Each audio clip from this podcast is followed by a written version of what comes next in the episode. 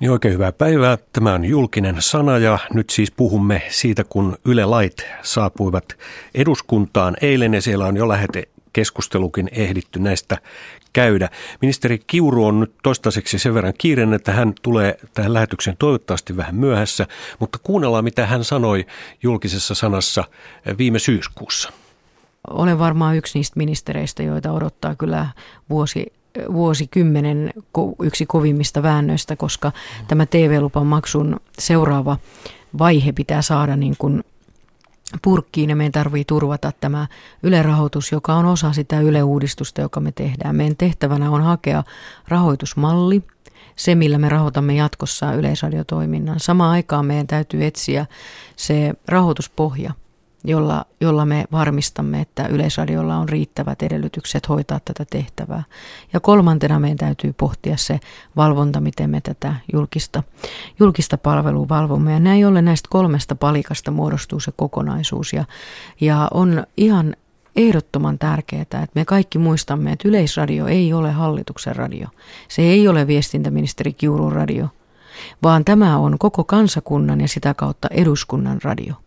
Ja tulen kaikissa julkisissa ulostuloissa vaatimaan, että eduskunta tulee olemaan se iso agentti, joka tämän sopan nyt pistää järjestykseen. Se on eduskunnan asia ja eduskunta tulee olemaan tässä se, jolta täytyy sitten niin sanotusti Vatikaanin malliin niin nousta savu ja sitten kun se savu nousee, niin asia on valmis, se on pihvi ja sitten mulla on olemassa esitys, jonka vien hallituksen kautta läpi eduskunnalle käsiteltäväksi ja sen jälkeen olemme päässeet maaliin.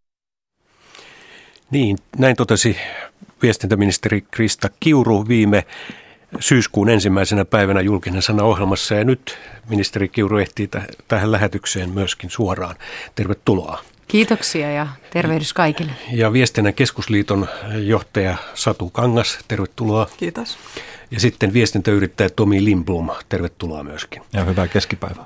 Nyt puhumme tällä porukalla siis näistä Yle-lajeista ja Krista Kiuru, miltä nyt tuntuu, kun lupaus tuli lunastettua? Eli lait ovat nyt sitten eduskunnassa. No täytyy sanoa, että se ei ole tietenkään vain mun lupaus, vaan se oli tietysti tämä hallituksen lupaus selviytyä määräaikaan, eli jouluun mennessä tästä tehtävästä.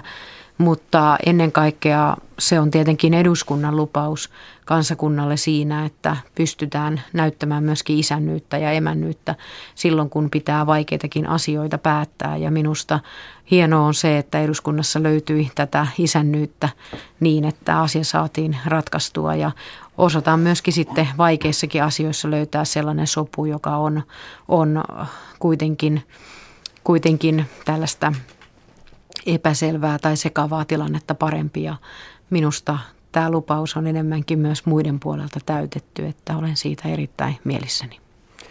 No miltä täällä muilta, muista keskustelijoista tuntuu nyt Yle Laiton eduskunnassa? Menikö kaikki niin kuin ajateltiin, Satu Kangas? No tässä asiassa on, on hyvää ja huonoa. Ja tota, jos annan ensin ruusuja, niin kyllä ministeri Kiurulle täytyy antaa tunnustusta tästä hänen mahtavasta poliittisesta saavutuksestaan, että vaikea asia, jonka hän yhdessä eduskuntaryhmien kanssa junaili, junaili lähes maaliin tässä joulun alla, niin se on hieno suoritus.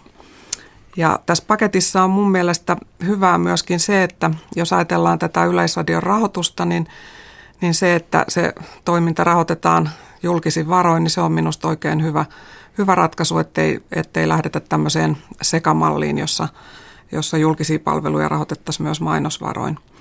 Ja hyvä on mun mielestä myös se, että, että viestintäviraston roolia sitten valvojana tässä vahvistetaan. Mutta tota, vielä näkisin, että kehitettävääkin jäi, vaikka, vaikka saavutus on, on kiistatta hyvä. Että mielestäni tämä yleisradion julkinen tehtävä ja, ja myöskin tämä valvonta niin kaipaisi vielä, vielä vähän lähempää tarkastelua, mutta varmaan palataan niihin tässä ohjelman kuluessa. No mikä on Tomi Limpumin näkemys niin jos tässä hetkeksi laitan, niin hetkeksi laitan tosiaan viestintätutkija hatun päähän. Tuossa kaksi vuotta sitten tein väitöskirjan muun muassa Yleisradion uuden median strategioista ja vertaisin sitä Sanomien ja Alma-median silloisiin strategioihin. Ja kyllä sanoisin, että on hyvä, että meillä on vahva Yleisradio, koska se takaa sen, että kansalaiset saavat kaikkialle Suomeen kaikenlaista sisältöä ilmaiseksi. Jatkossa toki verorahoin kustannettuna, mutta siinä määrin ilmaiseksi, että yksittäisten ohjelmien katsominen tai kuuleminen ei maksa mitään. Se, onko rahoitustaso oikea, mitä nyt sinne ollaan laittamassa, siitä voidaan varmaan keskustella, mutta muuten on, on sitä mieltä, että vahva yleisradio on kyllä kaikkien suomalaisten etu. No tässähän nyt sitten käytiin melkoinen lausuntokierroskin liikenne- ja viestintäministeriöön tuli näitä lausuntoja kymmenittäin pyynnöstä ja olen itsekin ne lukenut kutakuinkin läpi, niin Krista Kiuru, vaikuttivatko nämä lausunnot nyt millään tavalla sitten tähän lain, lakien lopulliseen kirjoitusasuun? Hmm. No niin kuin kaikessa lainsäätämisessä, niin lausuntokierros on tärkeä, jotta voidaan arvioida sitä, että onko tuo lakiesitys ollenkaan paikallaan tai onko siinä sellaisia elementtejä, jotka, jotka sitten lausuntokierros osoittaa jollakin tavalla vinksalle olevaksi ja, ja siitä tietenkin on kysymys aina silloin, kun lakia säädetään. Tällä kertaa kysymys on hyvin erityinen menettely, koska tämä lakiesitys, jonka on, on tietenkin hallituksen lakiesityksenä annettu ja mun esityksestä sen kiinnostava puoli on se, että se on parlamentaariselta pohjalta rakennettu, joka tarkoittaa käytännössä sitä, että kaikki eduskuntaryhmät ovat osallistuneet lain valmisteluun ja silloin sen lain valmistelun pohjana on parlamentaarinen sopu. Ja parlamentaarisen sovun aikaansaaminen kesti lähes kolme hallituskautta kuitenkin siinä, että päästiin lopulta Ylen uudistuksesta sopimaan.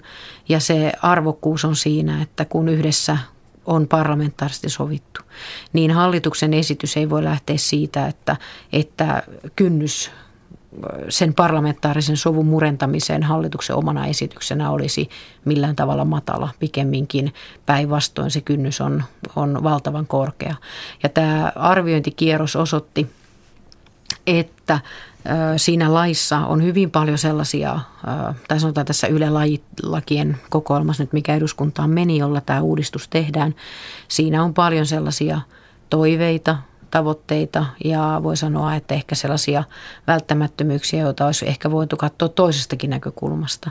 Mutta ne ovat kaikki enemmänkin poliittisia kysymyksiä ja, ja kun niistä kerran sovittiin ennen joulua, niin tässä tapauksessa äh, arvioni on, että se juna silloin meni ja nyt meillä on olemassa sopu, joka sisältää näiden kaikkien asioiden arvioinnin ja johtopäätökseni on ollut, että vain teknisiin muutoksiin meillä on ollut varaa.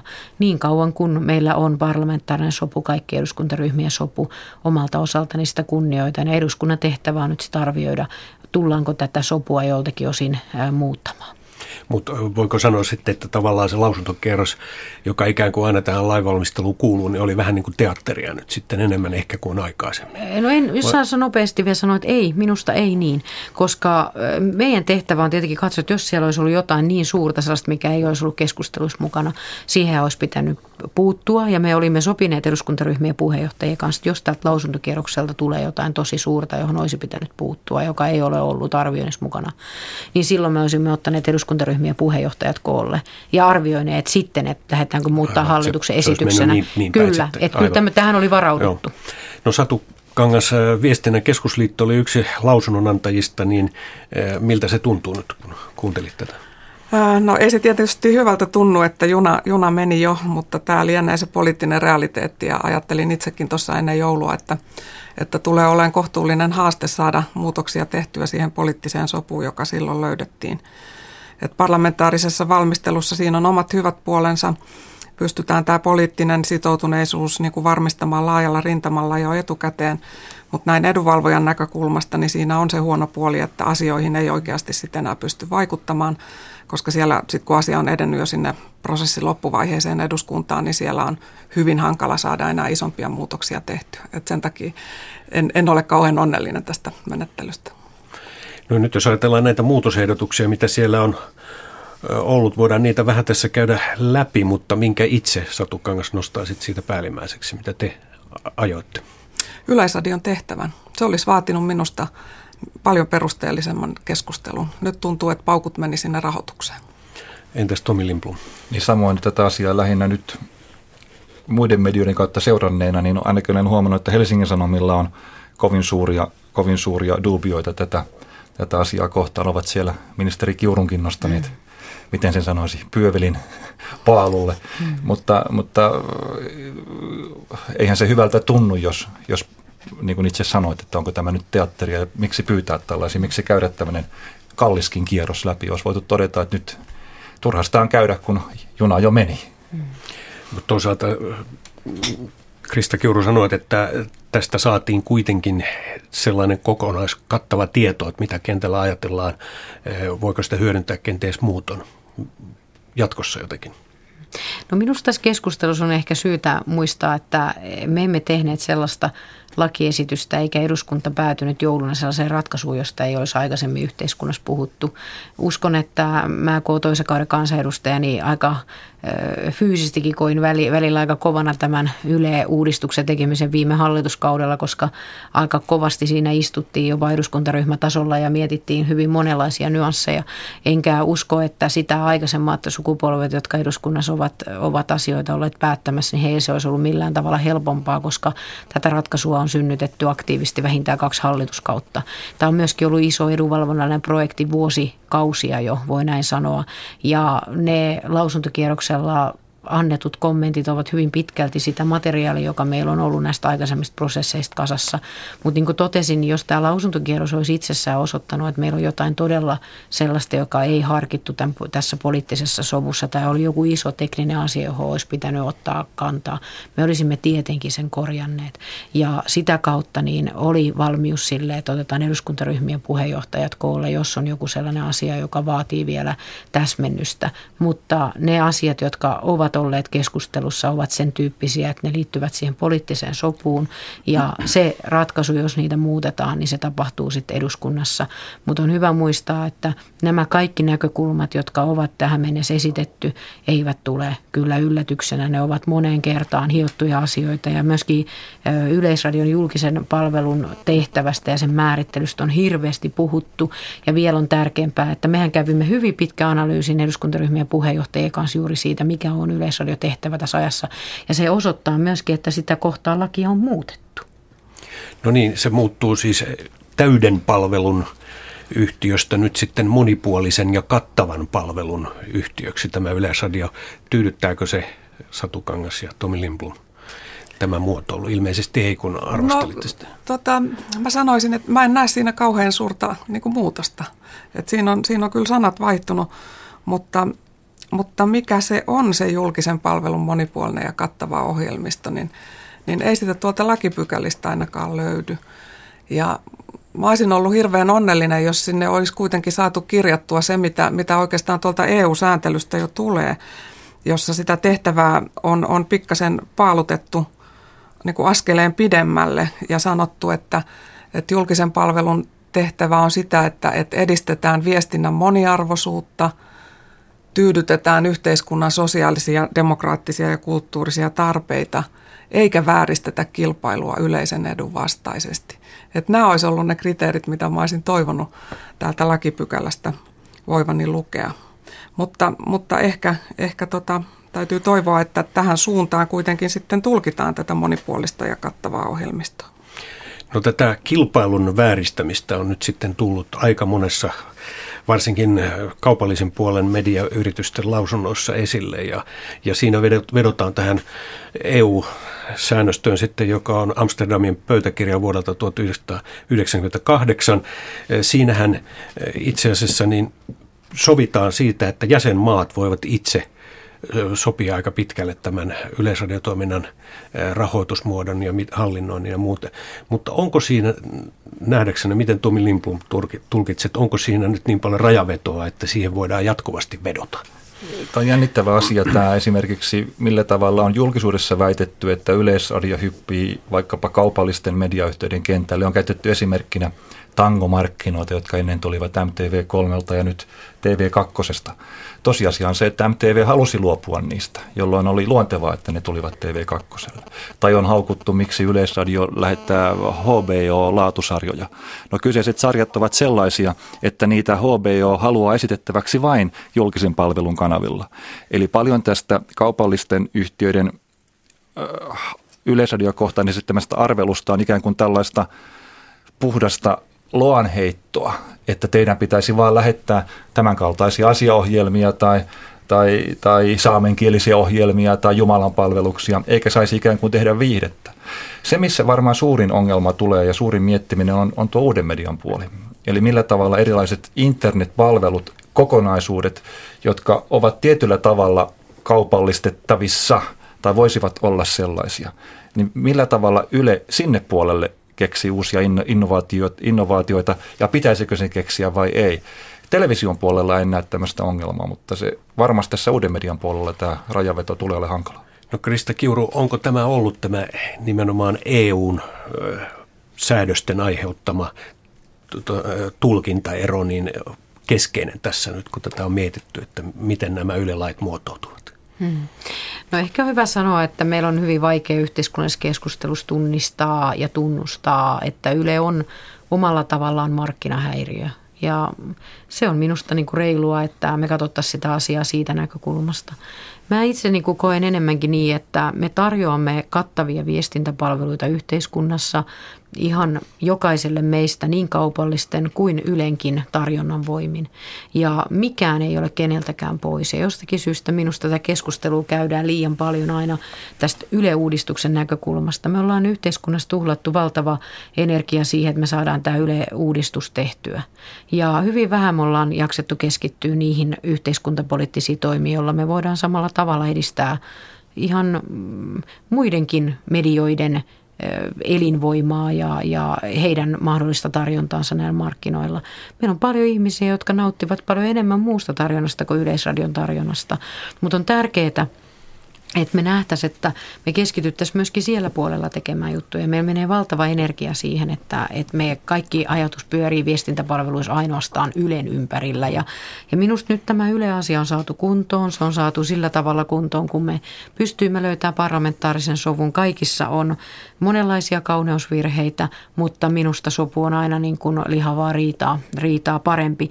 Ja nyt meidän pitää keskittyä myös muihin tapoihin hoitaa näitä asioita. Ja meillä on isoja asioita tässä tulossa tulossa ja meillä on lainsäädäntö auki. Meillä on myöskin tehty suurta tietoyhteiskuntakaarta, jossa sitten on mahdollisuus niin kuin tukea monella tavalla näitä asioita. Et, et mä haluaisin nähdä enemmän niin, että julkisen palvelun tehtävän tehtävän hoitaminen on Ylen tehtävä nyt tässä annettuna tehtävänä myöskin kotimaisen tuotannon edistäminen, suomalaisen kulttuurin ylläpitäminen ja, ja säilyttäminen.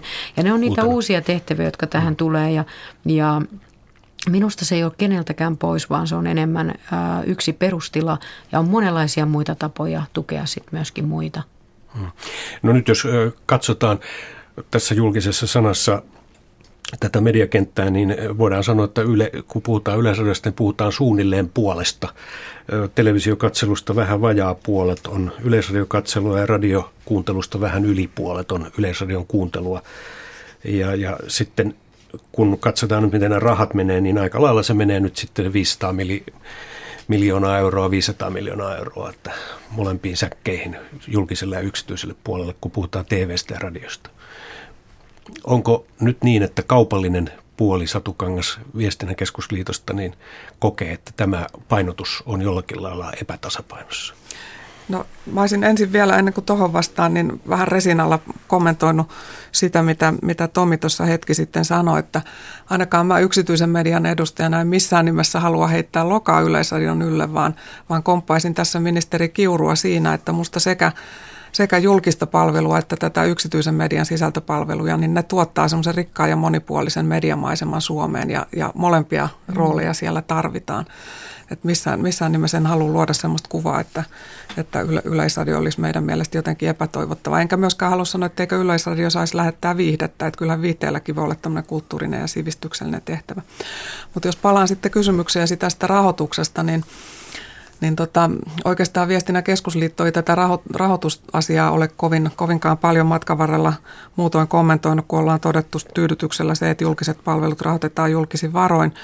Mutta on kyllä kiinnittänyt huomiota siihen, että, että sillä samalla 500 miljoonalla eurolla, millä Yleisradio tuottaa noin 11 kanavaa radio- ja TV-ohjelmaa, niin yksityisellä puolella tuotetaan noin 180 kanavaa radio- ja TV-ohjelmaa. Tietysti niitä ei voi yksi yhteen sisällöllisesti verrata, että on kovin karkea vertaus, mutta kyllä se musta kuitenkin herättää kysymyksen tämmöisestä kustannustehokkuudesta, että olisiko täällä julkisella, voisiko tätä julkista rahaa niin kuin käyttää jotenkin tehokkaammin, niin siihen ehkä voisi tulevaisuudessa vähän Tietysti sen verran pohtia. täytyy oikoa, että tässä puhutaan tästä 500 miljoonasta, mutta de factohan yhtiön yleisradion käytössähän on todellisuudessa ohjelmiin ja hmm. pyörittämiseen noin 420-430 hmm. miljoonaa, vaan pienet on. Tomi Lindblom. Sen verran olisin kysynyt tuosta, huomasin, että näin viestintäyrittäjänä huomasin, että yritysten yleveroa ollaan ehkä hiomassa. Yksityisten osalta se lienee lyöty, lyöty, lyöty lukkoon, mutta mikä, mikä oli tämä yritysten verotilanne tällä hetkellä? No siinä on sellainen tilanne, että alun perin niin olisi varmasti ollut monella tavalla perusteltua katsoa niin, että yritykset olisivat tulleet yhteisöveroosuudella tähän mukaan, joka olisi tietysti ollut sosiaalisesti oikeudenmukainen malli siinä, että se olisi mitannut todellista sitä liikevoittoa, josta sitten, josta sitten maksetaan osuus tämän yleis, yleispalvelun kattamisessa yleisradion puolella. Ja sitä kautta tämä olisi varmasti ollut tyyli puhdas suoritus, mutta tähän ei kuitenkaan löytynyt ihan täydellistä parlamentaarista sopua. Ja mutta sitähän eduskuntakeskustelussa nyt vähän haettiin vielä, että löytyisikö no, siihen kyllä, teknistä mutta muutosta?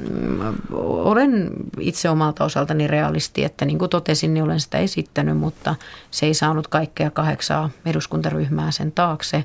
Ja kysymyksessä on kuitenkin yksimielinen sopu, ja sen murentamiseksi niin ei mulla ole mahdollisuutta kävellä tämän parlamentaarisen ratkaisun yli. Ja näin ollen niin asia jää eduskuntaryhmien pohdittavaksi parlamenttikäsittelyyn. Ja minusta on hyvä, että asia on nyt ollut keskustelussa. Siihen on esitetty toiveita hyvin paljon myöskin yrittäjäjärjestöjen puolelta, mutta olen tässä asiassa realisti, niin kuin totesin, niin olemme sitä kerran jo yrittäneet ja – nyt sitten se mitataan parlamentissa, mutta aina kuitenkin sopu on parempi kuin riita.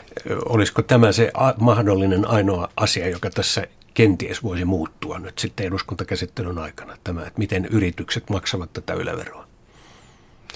No ehkä sanoisin, että sellaisia teemoja, jotka ovat olleet tässä keskustelussa myöskin tämän mm, pidemmän prosessin aikana, niin on tietysti se, että – nämä meidän ylä- ja alarajat, ne rajat, jossa tulee ikään kuin maksuvelvollisuus, niin niihin todennäköisesti ei pystytä tekemään muutoksia, koska silloin kun me tätä hioimme, niin muutaman ää, kympin ja muutaman kymmenen miljoonan vaihtelu tekee niihin valtava ison love joka päähän, eli, eli sitä kautta en usko siihen. Me ollaan paljon keskusteltu siitä, että voitaisiinko joitakin ryhmiä vapauttaa. Ja kysymys on hyvin periaatteellisesta kysymyksestä, kun ennen me maksoimme kotitalouskohtaista maksua ja nyt me maksamme henkilökohtaista veroa.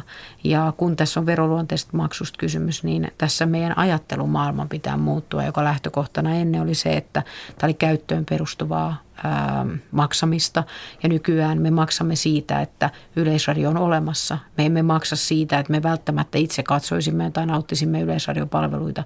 Me maksamme samalla tavalla kuin vaikka kainuulaisista – pikateista tai, tai tuota helsinkiläisistä kehäteistä. Me maksamme niistä, vaikka emme koskaan siellä ajaisikaan. Me maksamme kallista hoidoista, jotta ihminen kun sairastuu, niin kuka tahansa meistä sinne pääsee.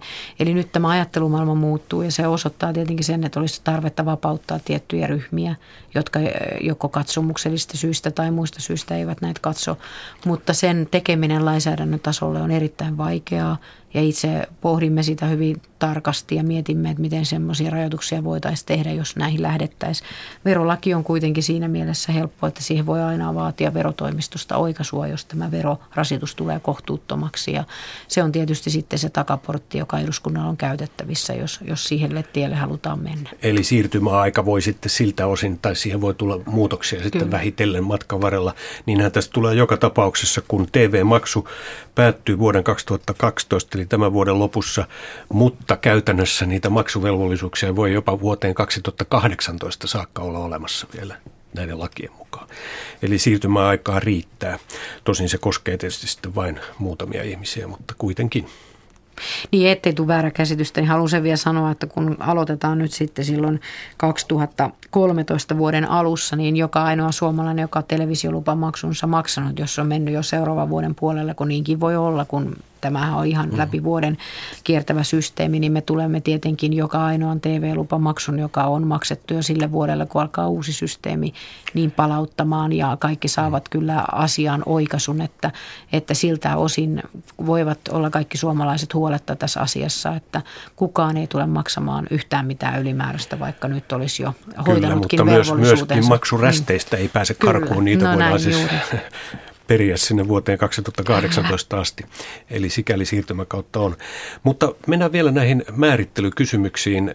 Kun ajatellaan, että miten, miten nämä tahot lausuivat, niin se tuntuu ainakin herättävän närkästystä aika lailla tämä, että kun Yleisradiolle tulee nyt sitten lisävelvollisuudeksi palvella myös erityisesti nuoria.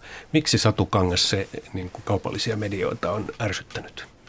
No meidän mielestä tätä julkista rahoitusta ja julkista palvelua pitäisi kohdentaa niin kuin semmoisille alueille, mitä ei liiketoimintapohjalta pystytä palvelemaan. Ja meillä on, on hyvin paljon niin kuin sekä TV-puolella että radion puolella, yksityisellä puolella niin kohderyhmänä nuoriso. Eli siellä on paljon, paljon tarjontaa jo kansalaisille nuor, niin kuin nuorille. Niin, niin meidän mielestä niin se ei ehkä ole hyvä niin kuin tätä julkisen palvelun sisältöä ajatella tälleen niin kuin ikäryhmien kautta, että palvellaan tiettyjä ikäryhmiä, vaan kyllä se julkinen palvelu pitää kohdistaa kaikille, kaikille suomalaisille ja kaikille ikäryhmille noudattaen just niitä periaatteita, mitä sieltä Amsterdamin pöytäkirjasta tulee. Et me, me vähän niin kuin pelätään, että tässä jos Yleisradio niin kuin tämän julkisen rahan turvin lähtee hyvin voimakkaasti liikkumaan sinne nuorison suuntaan, niin se syö sitten edellytyksiä yksityisiltä toimijoilta tarjota, tarjota sinne palveluja, jolloin se lopputulos voikin olla viestinnän moniarvoisuuden kuihtuminen. Tomi Lindblom, ymmärrätkö sinä, että miksi tätä Amsterdamin pöytäkirjaa tulkitaan niin monin eri tavoin? En tiedä Amsterdamista, olen siellä kyllä käynyt ja kovin moni kuulijakaan ei varmaan sitä pöytäkirjaa niin tarkkaan tunne, mutta jos taas vaihdan mediatutkijan hattuun nyt viestintäyrittäjän hattuun, niin kyllä itse pidän televisio tekevän yrityksen edustajana hyvänä sitä, että, että riippumattomille yhtiöille tulee mahdollisuus tehdä uusia ohjelmia ja, ja erilaisia. Ja en itse näe ongelmaa televisio-radion puolella, että sinne, sinne tuodaan nuorille tai vanhoille tai kelle tahansa lisää ohjelmia. Edelleen korostan, suuri rajaveto, suurin ongelma tulee siinä, että jos Yle lähtee tekemään vahvaa nuoriso nettiportaalia tai, tai, tai hyvin vahvasti menee nettiin nuoret edellä, koska se on se, missä se kaupallisuus tapahtuu. En usko, että kovinkaan paljon on pois television tai lehdistön mainosrahoista siinä, jos Yle nyt alkaa tehdä nuorille jotain erityisiä TV-ohjelmia tai, tai radio-ohjelmia. Että silloin kun mennään netin puolelle, silloin täytyy Ylen miettiä, että mennäänkö Amsterdamin sopimuksen mukaan vai, vai eikö mennä? Ministeri Kiuru, ymmärrätkö sinä tämän erityisesti, että halutaan rajata tätä netin yleisradion läsnäoloa ja panostusta nettipuolelle?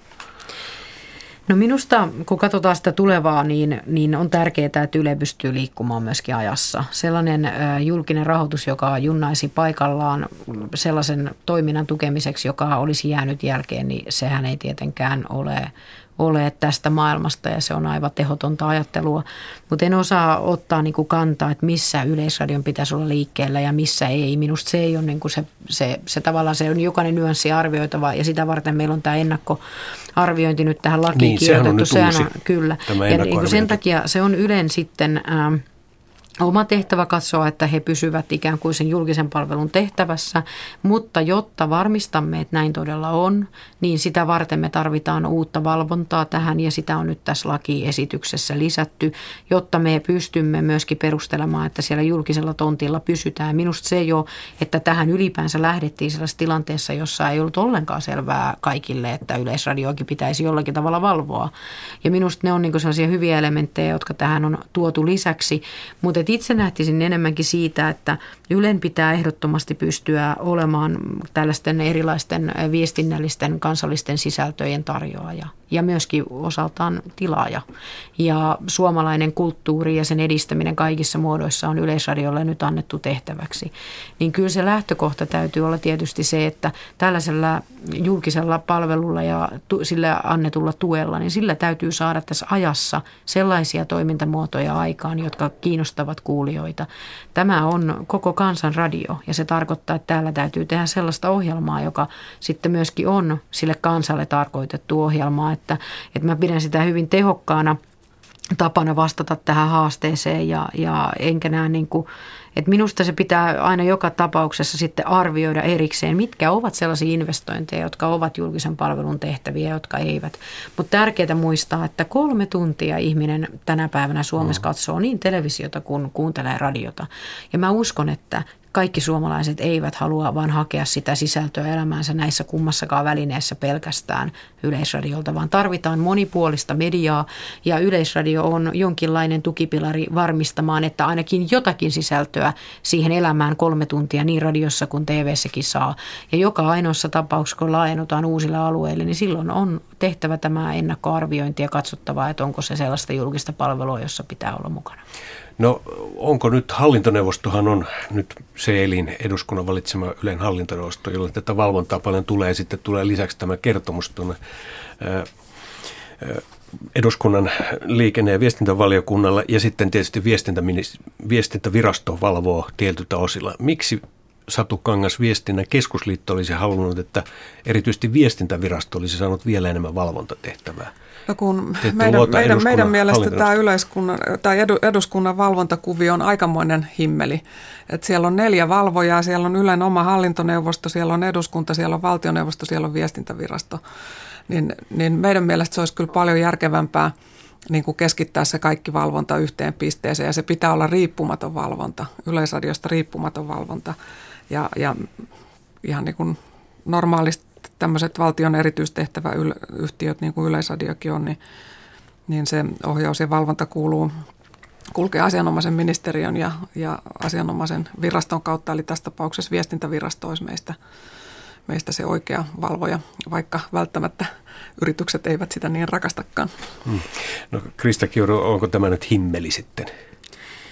No ensinnäkin on hyvä muistaa, että me ollaan hyvin pitkään uskottu siihen periaatteeseen, että Yleisradio on kansanradio ja kansan edustajat ovat käytännössä ne henkilöt, jotka on valittu valtiopäiville, koska koko Suomen kansa ei tule kuitenkaan päättämään kaikesta yleisradioa koskevasta sellaista kansankokousta ei saada aikaan, niin nyt eduskunta on tavallaan sen sen päättäjäporukan edustaja. Ja sillä taholla niin on katsottu, että jos me mennään paljon sinne hallituksen puolelle, eli me tehdään sellainen valvontalistaus, joka lähtee siitä, että hallitus ikään kuin valvoo yleisradio, joka on ollut iso argumentti, että näinhän ei pitäisi olla. Niin siis silloin, hallitus. jos me, niin, maan mm. hallitus, mm. jos maan hallitus valvoisi, niin silloin tällaiset elimet, niin kuin viestintävirastolle täysin tämän ikään kuin tämän valvontavallan kokonaisuudessaan siirtäminen, niin olisi tietenkin loogisia, jos tämä olisi hallituksen radio. Mutta kun lähtökohta on ollut se, että tämä eduskunnan radio, niin silloin niitä valvontatehtäviä haluttiin laajentaa erityisesti siellä eduskunnassa, koska si- siellä puolella minusta oli tehtävissä isompia valvontatoimia ja laajennuksia, mutta myöskin varmistaa, että viestintävirasto tekee sen, mitä he nyt tekevät ja siitä vielä enemmänkin tukeakseen tätä mallia. Se on himmeli. Mä olen ihan samaa mieltä siitä, että yleisradioa valvoo monet tahot, mutta en kuitenkaan ollut itse valmis siihen himmeliin, joka viime hallituskaudella oli keskustelussa ja haluttiin vielä vielä uusi, vielä uusi valvontaelin. Niin, nyt ei yhtään ja nyt ei tule yhtään uutta toimia, joka minusta Joo. on niin kuin järkevää ja Yksi virkamies tosin tulee. Mutta onneksi eduskuntaan. Eduskuntaan. Mm. Joo, Satu ihan lyhyt, niin sitten jatkan tästä. Joo, olisin kommentoinut vielä tästä, tästä valvonnasta. Nythän tämä uusien palvelujen ennakkoarviointi, sen, sen tekee yhtiön oma hallintoneuvosto, joka on Yleisradion johtoon kuuluva elin – niin mun mielestä se on suurin kauneusvirhe tässä lakiesityksessä, että, että tämmöisiä uusia palveluita, joilla voi olla hyvin suuret markkinavaikutukset yksityisiin toimijoihin, että sen päätöksen ja valvonnan hoitaa tämä julkisen palvelun yhtiö itse. Että se on kyllä mun, mun niin terävin kritiikki tätä lakiesitystä kohtaan.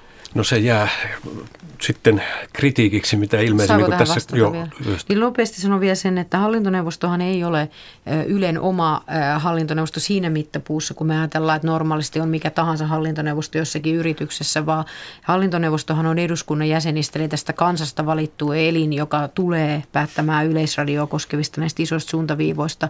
Ja jotta se olisi puolueetonta se valmistelu sille hallintoneuvostolle, me halusimme, että tulee erillinen valmistelija, joka valmistelee nämä asiat riippuen tai liittyen tähän ennakkoarviointiin. Ja sen takia eduskunnassa niin liikenne- ja viestintävaliokunnan virkamiehistö, eli meidän valiokuntaneuvokset sitten todennäköisesti tämän tekevät, mutta se on eduskunnan asia ja ministerinä en uskalla siihen sen enempää ottaa kantaa, mutta se vaatii eduskunnan työjärjestyksen muutosta, mutta uskon, että siihen on halua. Että tämä enna, enna, ennakkoarviointi niin kuitenkin tehdään puolueettomasti ja siihen tulee joku muu kuin yhtiöhallitus, joka esittelee nämä periaatteet. No nyt tätä, tämä saa tietysti, kun tämä on julkisen palvelun yhtiö, Yleisradio, niin paljon kritiikkiä erityisesti juuri näet, miten, miten toimintaa valvotaan, miten julkinen palvelu sitten käytännössä toteutuu. Mutta jos nyt otetaan vertailukohdaksi sitten tätä yksityistä puolta, kun täällä on kaksi yksityisen puolen edustajaa. Tomi Lindblom on viestintäyrittäjä ja tällä hetkellä, mutta on ollut myös MTV3 uutisankkuri ja sitten viimeksi Suomi TVn uutisista vastaava ja myöskin kanava, kanava vastaava siellä viime kevääseen asti. Kirjoitat uusimmassa journalismikritiikin vuosikirjassa 2012 Suomi TVn kokemuksia ja siinä kerrot oikeastaan se, että sitä valvoivat konsultit. Että onko se konsulttien valvonta sitten loppujen sen parempaa kuin tämä poliitikkojen himmelimalli tai virkamiesten himmelimalli? Tuo on hyvä kysymys. Vaikkakin konsultit ovat hyviä erityisesti viestintäkonsultit, tämä oli mainos, niin, niin tuota, en tiedä, onko yleensä paljon konsultteja. O, ehkä, ehkä sinä, Juha, tiedät, pyöriikö täällä käytävillä kellokalle? Kyllä, Yle käyttää konsultteja, mutta en nyt ota määrään kantaa tässä. Se on totta. Silloin eh, olen tullut semmoiseen tulokseen jo muutamia isoja mediataloja katsoessani, erityisesti työntekijän, työntekijän osalta, että jos, jos johto johto on heikko. Johto ei, ei ehkä ymmärrä, missä mennään ja, ja tuota, ei oikein uskalla tunnustaa heikkouttaan työntekijöille, koska heidän pitää olla vahvoja työntekijöitä kohtaan. Silloin he turvautuu konsultteihin, jotka sitten tulee ikään kuin kertomaan johdolle, mitä pitäisi tehdä. Ja tässä on virhe, virhe mediataloissa silloin, kun puhutaan, että mediataloihin tulee mediakonsultteja tai mediastrategiakonsultteja. Koska jos ei se mediatalon johto itse osaa tehdä itselleen strategiaa, niin se osaa myöskään sitä noudattaa sen jälkeen, kun konsultti lähtee pois. Josta syystä konsultti ei lähdekään pois, vaan se jumiutuu sinne pyörittämään myös sitä mediastrategiaa. Hmm. Ja silloin unohdetaan työntekijät. Hmm. Työntekijät katsovat, että tuolla nuo kellokallet menee ja jotta kovasti ne istuu kokouksissa. Kyllä pitää olla niin, että, että konsultti voi korkeintaan käväistä ja sitten se vastuu jää johdolle ja työntekijöille. Niin toteat kirjoituksesta. Jossain vaiheessa Suomi TVn johtoryhmässä oli enemmän konsultteja kuin talon palkattuja, varsinaisesti palkattuja työntekijöitä. Pitää paikkansa. Tämä on kiinnostava kirjoitus ja nythän Suomi TV on sitten siirtynyt ö, Foxin omistukseen, Fox International Channelsille, eli Robert Murdochin kuuluisan omistajan yhtiölle. Krista Kiuru, miksi Suomi TV sai, tai Fox sai tämän Suomi TV nyt sitten haltuunsa? Haluttiinko sillä nyt sitten kiristää kilpailua myös Yleisradiolle? No mä en lähtisi niin kuin siitä, että, että kiristyykö kilpailu tai ketkä ovat ne täydelliset markkinoilla olevat tämän hetken toimijat, vaan minusta lähtökohta on ollut se, että me ollaan arvostettu Suomessa erilaisia toimijoita, monipuolisia toim- monipuolista TV-toimintakenttää ja lähtökohta tietysti on ollut se, että, että täälläkin TV-toimintapuolella kilpailu on hyvästä, koska ihmiset todella katsovat kolme tuntia TV-ohjelmaa ja sitä kautta niin ö, aika iso tarjonta tietenkin sitten antaa ihmisille paljon valinnan varaa. Ja näin yhteiskuntapoliittisesti niin on tehty päätös aikoinaan siitä Suomi-TVstä – ja sen aloittamisesta. Eli meillä on tullut ikään kuin myöskin lisää kilpailua sitä kautta. Silloin kun tulee omistajavaihdos, niin meillä on mahdollisuus arvioida omistajavaihdoksen kohdalla, jatkuvatko nämä toimilupaehdot Eli annammeko toimiluvan jatkua uuden omistajan tullessa vai ei. Tässä tapauksessa valintana oli se, että haluammeko, että tämmöinen Suomi TVn tyyppinen toimija TV-toimijana olisi vielä markkinoilla vai ei. Ja tässä tapauksessa arvioimme, että vastaus olisi kuitenkin kyllä, että me näemme, että sillä on lisäarvoa, että täällä on uusia TV-toimijoita. Ja samaan aikaan kuitenkin keskeinen kysymys oli se, että vain niillä ehdoilla, joilla Suomi TV on toiminut, voi tulla näille markkinoille jatkamaan sitä Suomi TV-lupaa. Ja tätä kautta kaikki ne ennakkoluulot siitä, että minkälaista ohjelmaa joku toinen voi välittää uutena omistajana, niin kun ei ole mahdollista, kun me toimilupaehdot tänä päivänä ovat sellaisia, että Suomi TV, se formaatti, jolla se aikoina aloitettiin, niin se määräytyi hyvin pitkälti toimilupaehtojen pohjalta. Samoja toimilupaehtoja on nyt jatkossakin noudatettava ja katsoimme, että on tärkeää, että meillä on monipuolinen media ja omalla toimillamme emme lähde sitä rajoittamaan. No Tomi Limplumin kirjoituksesta näkee sen realismin, että mikä sitten tämmöisen TV-kanavan perustaminen sisältää, että miljoonia ja miljoonia uppoa. Kyllä. Ja täytyy muistaa, että Suomi TV on yksi niistä harvoista, harvoista televisiokanavista, tai oli kohtaista ei enää ole, joka ehti rikkoa kaiken, kaikkia mm. mahdollisia sääntöjä mm. toimiluvasta alkaen kahden vuoden olemassaoloaikansa, kahden mm. vuoden olemassaolonsa aikana rikkoi, lopetti uutiset, vaikka toimiluvassa määrättiin, että siellä pitää olla uutiset. Se eh, lopetti ruotsinkieliset lähetykset, vaikka määrättiin, että piti olla ruotsinkieliset lähetykset. Eh, viimeksi tuli viestintäviraston moite siitä, että ei ole noudatettu tekstitysvaatimuksia. Nyt olisi jännittävä, jännittävä, jännittävä kuulla ministeriltä, että millä tavalla Foxia valvotaan, että se oikeasti noudattaa näitä asioita. Että mm. käy samanlaista, että annetaan toimilupa ja sanotaan toimilupaehdolle, että pilppaut. Mm. Mä olin ihan samaa mieltä siinä, että, että me on hirveän tärkeä muistaa, että kun toimilupaehtoja annetaan, niin niitä myöskin valvotaan. Ja itse kiinnitin tähän samaan asiaan huomiota ja silloin kun me ollaan näitä valintoja tehty, niin me ei tiedetty, että onko Suomi TV enää seuraavana päivänä olemassa. Että mä haluan siinä olla myöskin realisti. Sehän olisi kaatunut. Niin, kyllä. Mutta ja, mitäpä niin, sitten olisi käynyt? Joo, ja Toimilupa se, olisi mennyt hakuun, jolloin sitä olisi voinut hakea kuka tahansa, myös Foxi. Kyllä. Ja silloin siinä on sellainen kysymys tietenkin, että haluttiinko me TV-toimijaksi ei ole helppo tulla. Jos joku kuvittelee, että se on sellaista bisnestä, josta vaan niin kuin pakataan kassit ja ruvetaan niin. TV-toimijaksi. Niin Pekka Karhuvaara, todella... MTVn toimitusjohtaja, kertoo, on kertonut, että Sub-TVltä kesti kuusi vuotta tulla Kyllä. kannattavaksi. Että ja se oli kuitenkin vielä mm. aika helppo tie, jos ajattelee, mm. että se, se, että mä niin haluan sanoa kuitenkin sen, että musta on hyvä, että meillä luodaan TV-kanavia ja Suomessa on TV-tuotantoa ja meille tulee uusia ö, yrittäjiä alalle. Ja silloin tietysti se keskeinen kysymys oli, että, että minkälaisilla yhteiskuntapoliittisilla toimilla me sitä tuetaan ja oli kyllä aika monia jännittäviä hetkiä, että jatkaako tuo kanava ollenkaan toimintaansa, mutta omalta osaltani niin me kyllä tulemme kiinnittämään jatkossa jatkossa entistä enemmän huomioon näihin toimilupaehtoihin, mutta samalla on myöskin pohdittava, että meillä on paljon tendenssejä, joissa halutaan lähteä kokonaan siitä, että ei ole olemassa mitään mm. toimilupaehtoja enää jatkossa, kun TV-tulevaisuutta mietitään. No Satu Kangas, toimiiko Suomessa nyt näillä markkinoilla terve kilpailu? Sitä viestinnän keskusliitto on nyt vähän kritisoinut.